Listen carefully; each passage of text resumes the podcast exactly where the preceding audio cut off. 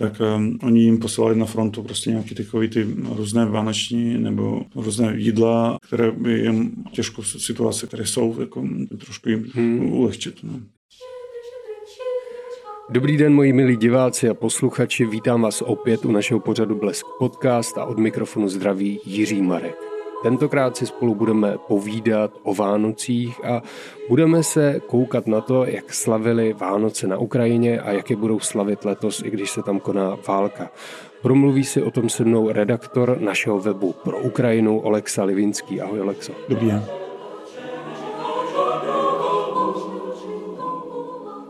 Hnedka na začátek se podívejme na to, kdy se vlastně slaví Vánoce na Ukrajině, poněvadž někdo je slaví dřív a někdo později. Tak proč tomu tak je?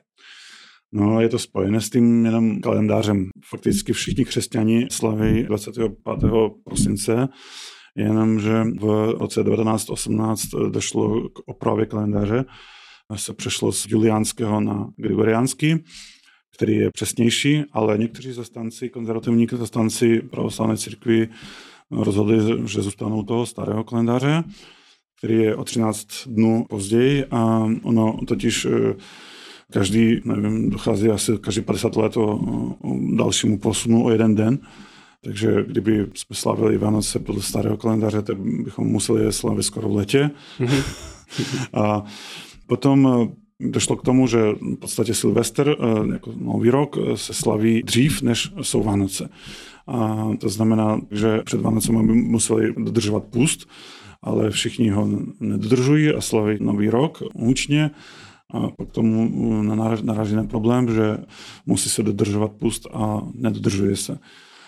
To musí vypadat poměrně vtipně, když 31. Eh, prosince je bujaré veselí a ostatní čekají na 6.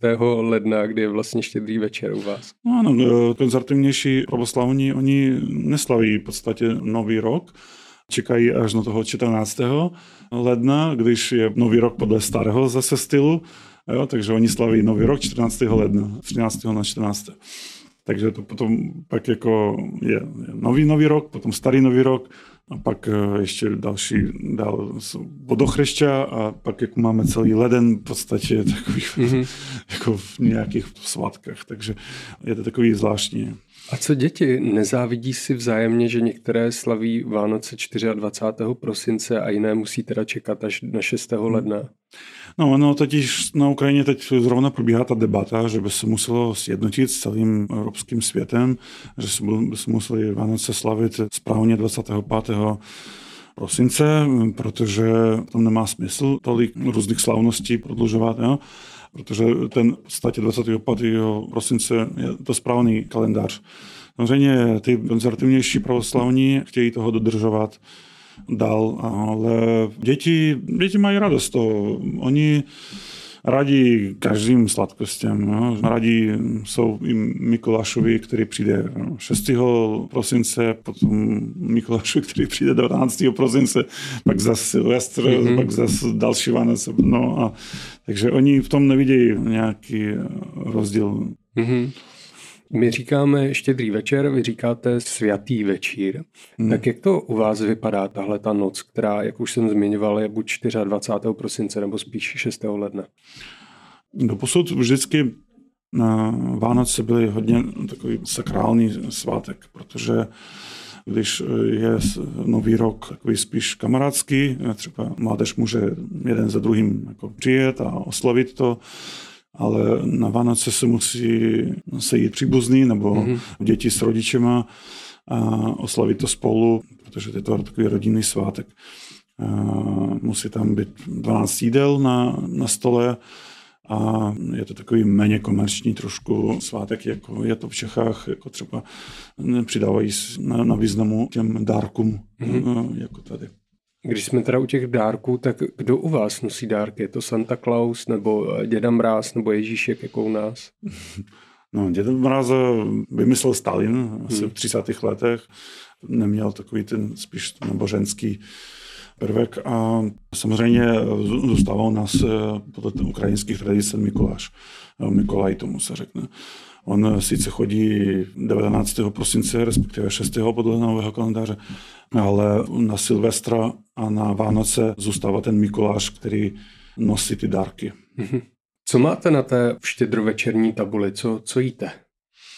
No, základem toho štědrého večera je kuťa. To je, mm-hmm. připomíná to českou kubu, jenže je sladká. Kuťa ze pšenice, mouky, pardon, máku a medu. A ořechy tam jsou a potom různé takové jako ryba, jako boršč, postný boršč s uškama, no, takový různý různé saláty a takové věci. Jako no, všechno musí být postné. Mm-hmm. No a potom je to uzvar, to je takový nápoj ze sušených švestek a, a jablek. Já bych si určitě dal ten borš, ten zní výborně. Mm. A co máš ty rád, Olexo? Pokud se jedná o to vánoční jídlo, tak samozřejmě se musí sníst kuťa, to je to mám nejvíc rád, ale ochutnat se musí všechno prostě z toho stolu, protože to je taková tradice. Když jsme u těch tradic, tak my v Česku při té štědrovečerní tabuli dodržujeme zvyk, že nestáváme od stolu, všichni sedíme během toho, anebo nachystáme třeba talířek pro nečekaného hosta. Tak máte něco podobného?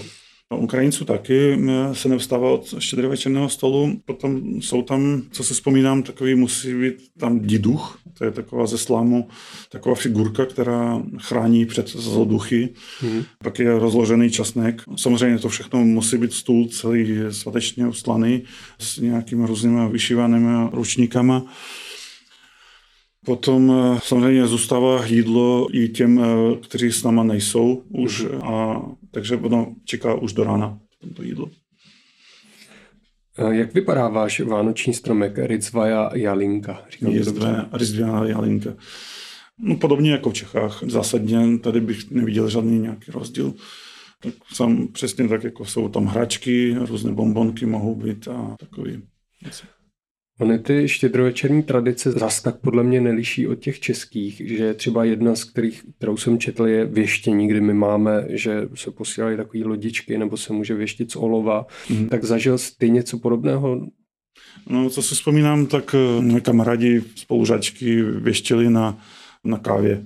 Mm. Něco tam věštili, ale nakolik to bylo věštění přesně, to už nepovím. U nás eh, ty Vánoce jsou takový spíš takový ty křesťanský, tradice se dodržují, ale něco z pohanství zůstalo to koledování. Mm-hmm. No, ty vánoční představení jako Betlém, jako vrtep, tomu se řekne, tak eh, tomu se přidává větší význam než nějakým takovým pohanským zvykům. Jak vypadají vlastně ty vaše vertepy, ty betlémy? Jsou podobné jako v Čechách. Jsou tam samozřejmě, to je takový divadlo, které chodí z baráku do baráku. Třeba tam jsou děti, které chodí a štědrují, vyprávějí nějaké různé básničky, potom samozřejmě koledují, zpívají ty písničky, které jsou o těch Vánocích, pak slaví Pánu Marii a tak podobně. No a děti to mají rádi, protože dostávají z toho dárky. Mm-hmm. No, za to dárky, čím lépe zpívají a recitují, tím víc dárku dostanou. Děcka vždycky vymyslí způsob, jak z toho dostat co nejvíc.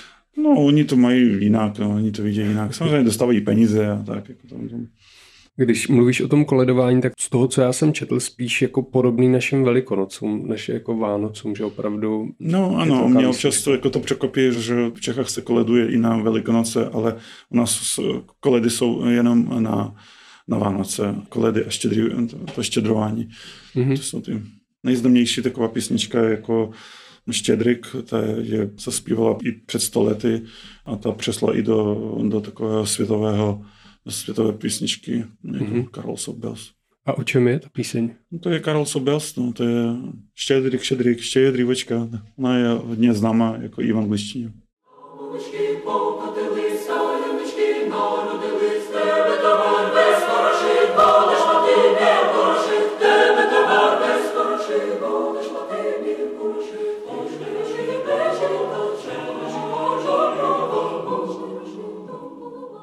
My máme totiž jednu známější, která přišla, ale není naše, a to je o svatým Václavovi. To se zpívá v těch západních zemích. Mm-hmm. Tak teďka přemýšlím, jestli znám tu vaši. Mm, no, no to bude to určitě vědět. No. Máte ještě nějaké jiné zvyky, které se třeba dodržují v tom období po štědrým večeru dál? Třeba jsem četl, že se otužujete. No to ano, to je spíš móda posledních let. Mm-hmm. Někdo to přinesl z Ruska nejspíše. Nejdříve to otužovali nějací podivění městči a tak z nich se smáli a tak, ale potom to vzali nějací politici, kteří prostě z toho začali těžit nějaký body, jak se ukazovat, mm-hmm. jak jsou silní, stateční a mohou skočit do vody studené, ledové a z toho získávat, je to taková podívána spíš, jako, no, ale neřekl bych, že to pochází z nějakých ukrajinských tradic, to je spíš z nějaké Sibíře. V poslední době to už odchází, takové to, to veřejné otužování. Máš něco ty osobně, bez čeho si Vánoce neumíš představit, co ti k tomu prostě patří?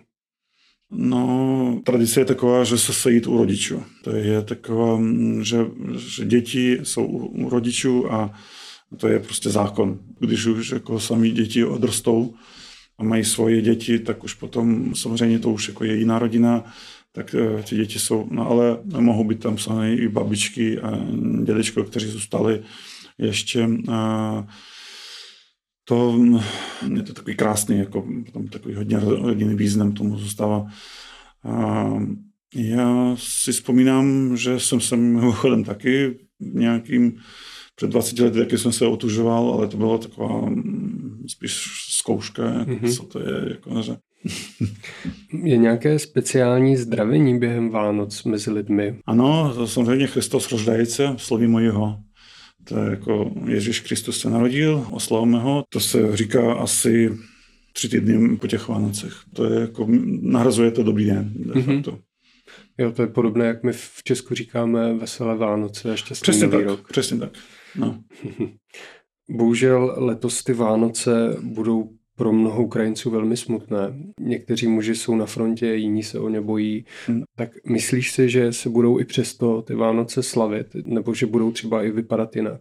Ano, určitě, protože Vánoce se slavili i v hodně těžších podmínkách když eh, i za druhé světové války, i, i za první, v podstatě za druhý, když jako komunisté zakazovali prostě eh, různé náboženské svátky, tak eh, třeba pokud čtu, třeba disidenti, oni taky měli svoje Vánoce v nějakých celách v Gulagu a tak, jako nikdy tomu nenechali to já si vzpomínám, že za komunistů nebylo možné prostě oslavovat vůbec. Jako oni totiž veškeré náboženské svatky byly prostě zakázané. Oni se snažili vyhladit prostě veškerou paměť takovou náboženskou, ale jim se to moc nedařilo. Děti chodili koledovat stejně, hlavně v těch dědinách. Dokážeš popsat, jak ti muži budou na té frontě pravděpodobně prožívat ty Vánoce, jestli si budou volat s těmi blízkými, psát si dopisy, jestli třeba si budou i s těmi ostatními vojáky zpívat koledy? Pokud bude spojení, anebo bude to umožněno velitelů nějakým spojovat, tak eh, to samozřejmě, ale Vím, že každý rok jim dobrovolníci, volontéři, prostě dneska mimochodem je svátek ukrajinské armády, tak um, oni jim posílali na frontu prostě nějaké takové ty různé vánoční nebo různé jídla, které by jim aspoň trošku jako umožnilo to jejich těžkou situaci, které jsou, jako aspoň trošku jim ulehčit. No. Já jenom doplním, že natáčíme tento rozhovor 6. prosince v úterý. Ano, ano, to je... Možná na závěr, Olexo, myslíš si, že lidé budou mít vůbec chuť slavit ty Vánoce letos, že na to budou myslet na Ukrajině? Možná nebude takový význam u toho Silvestra, toho nového roku, ale Vánoce samozřejmě se, oni nemají s válkou nic společného. Je to prostě daň Bohu a určitě Putinu se nedá přenechat naše Vánoce nějakým způsobem je pokazit. Spoustu vojáků budou samozřejmě slavit 25. prosince, jiní budou slavit do toho 6. ledna a podle mě vojáci to budou dodržovat.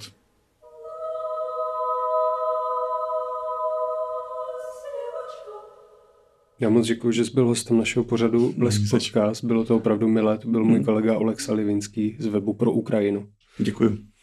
A vám děkuji, že jste nás sledovali, poslouchali a myslíme na, na lidi na Ukrajině, aby se měli dobře a aby snad brzo ta válka skončila. Mějte se hezky.